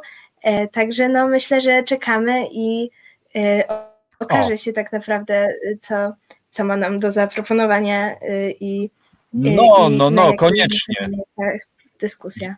Dziewczyny, koniecznie dajcie znak, sygnał, jeżeli dojdzie do takiego spotkania, to ja osobiście wezmę i przyjadę tam po prostu normalnie i będę reprezentował, bo jestem wielce ciekaw, co rzeczywiście nam powie i jestem ciekaw tego zderzenia was, bo wiem, że jesteście bezkompromisowi, wiem, że jesteście w stanie nie podać ręki fajansiarzom za przeproszeniem po prostu, bo trzeba jednak reprezentować i w was jest po prostu nadzieja. W imieniu swoim, naszych słuchaczy, naprawdę macie nasze wsparcie, słuchajcie, i bardzo się cieszę, że cały czas mamy ten kontakt i ilekroć w czymkolwiek będę mógł pomóc i myślę, że nasi ludzie, to dajcie znak, sygnał po prostu, a tymczasem tego 19 rozważcie może tą opcję, rzeczywiście może puścić dorosłym, że można tak fajnie zamanifestować po prostu poparcie dla was, bo to też chyba jest dla was ważne, że to nie tylko do dzieciarni, do młodzieży się odnosi, bo naprawdę skoro taki nasi ludzie po prostu tym się przejmują, trzymają za was kciuki, utożsamiają się z wami i przypominają sobie swoją młodość, że wierzyliśmy po prostu, że świat można zmieniać i cały czas wierzymy, więc naprawdę no, to jest masiv, to jest moc. Moim zdaniem warto poszerzyć po prostu wasze strefy wpływów, bo ja chętnie powierzę swoją przyszłość w wasze ręce. Naprawdę po prostu. Bardzo wam dziękuję. Tini Dudek, Lola Ochlik, MSK, proszę państwa, Młodzieżowy Strajk Klimatyczny, nasza nadzieja. Bardzo wam dziękuję w imieniu swoim, słuchaczy. Wielki szacunek za to, co robicie. Pozdrówcie i tak jak mówię, działamy, bo kierunek jest tylko jeden po prostu. Wszystkiego dobrego. Trzymajcie się. Dziękujemy bardzo. Do usłyszenia następnym razem, kochani. No cóż, no powolutku dobiegamy do końca dzisiejszej dobrej pory. Ja bardzo serdecznie dziękuję naszym gościom, Rafałowi, Ani, no i dziewczynom, które jak widzicie, no po prostu robią swoje mozolnie powoli do przodu. Gdzieś tam ktoś powie, a dziecięce marzenia, uczucia. Nie, to nie są marzenia, tylko jest cel, proszę Państwa, to są różnice. Cel a marzenia to dwie różne sprawy. Celem jest nie dopuścić do katastrofy klimatycznej, bo ja nigdy nie chcę naprawdę słyszeć takiego argumentu, które użyła do mnie kiedyś moja córcia starsza, że ona nie chce mieć dzieci, gdyż po prostu nie chce fundować im piekła na ziemi. I ten argument naprawdę ja słyszę bardzo, bardzo często z ust młodych ludzi. I to jest naprawdę przerażające po prostu, do czegośmy doprowadzili, bo gdzieś tak naprawdę poprzez swoje przyzwolenie, może czasami ignorancję, naprawdę to my też jesteśmy trochę winni tej sytuacji, no, a przede wszystkim jesteśmy winni tego, że mamy taką kadrę w cudzysłowie polityczną, no jaką mamy po prostu, że czasami sami słyszeliście, że premier nie jest w stanie nauczyć się elementarnego pojęcia. To trochę wstyd i obciach, jak to się mówi w pewnych kręgach. Tak więc ja bardzo Państwu dziękuję. To była dobra pora na antenie Resetu. Tomek Konca, czyli Radio Konca. Tutaj trochę prywatki, bo o 19:00 wiadomo, co będzie w Resecie, dociekanie prawdy, ale o 21:00 w Radiu Konca piwnicznik artystyczny, gdzie antidotum na zło tego świata, proszę Państwa. Jutro w obiadku, w radiowym obiadku na Radio Koncao też wrócimy do dzisiejszej dobrej pory w Resecie Obywatelskim tradycyjnie.